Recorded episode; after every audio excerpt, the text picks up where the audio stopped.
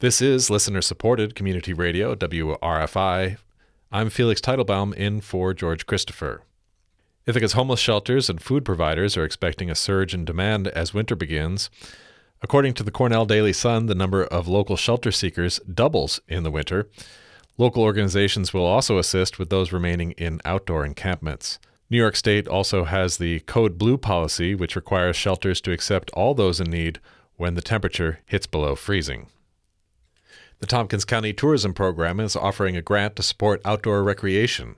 The program will begin accepting applications in January from local nonprofits looking to expand the county's profile as a destination for outdoor recreation.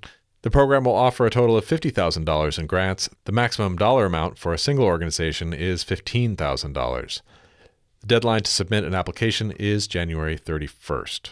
Central New York's first cases of the Omicron variant were confirmed on Monday in Oneida County. According to Syracuse.com, two cases of Omicron were detected in Oneida, bringing the statewide total to 12.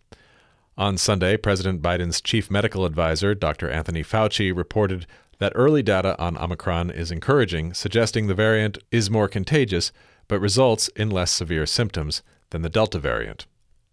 On Monday, Governor Kathy Hochul announced a homeowners assistance fund that will offer assistance up to $50,000 for low and median income homeowners in New York who are at risk of default or displacement.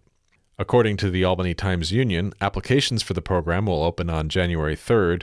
The fund is part of a $10 million plan funded through the America Rescue Plan. New York is the first state in the country to okay the program, with 20 other states running pilot programs. Active cases of COVID 19 in Tompkins County are up to 340, more than two and a half times the number of cases just a month ago.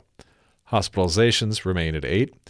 In Schuyler County, active cases are up to uh, 109, and hospitalizations remain at two. There's a chance of snow today before clearing up tonight. Temperatures should see a high of 34 and a low of 25 tonight. This is WRFI News. You can listen to this and all of our news content wherever you get your podcasts.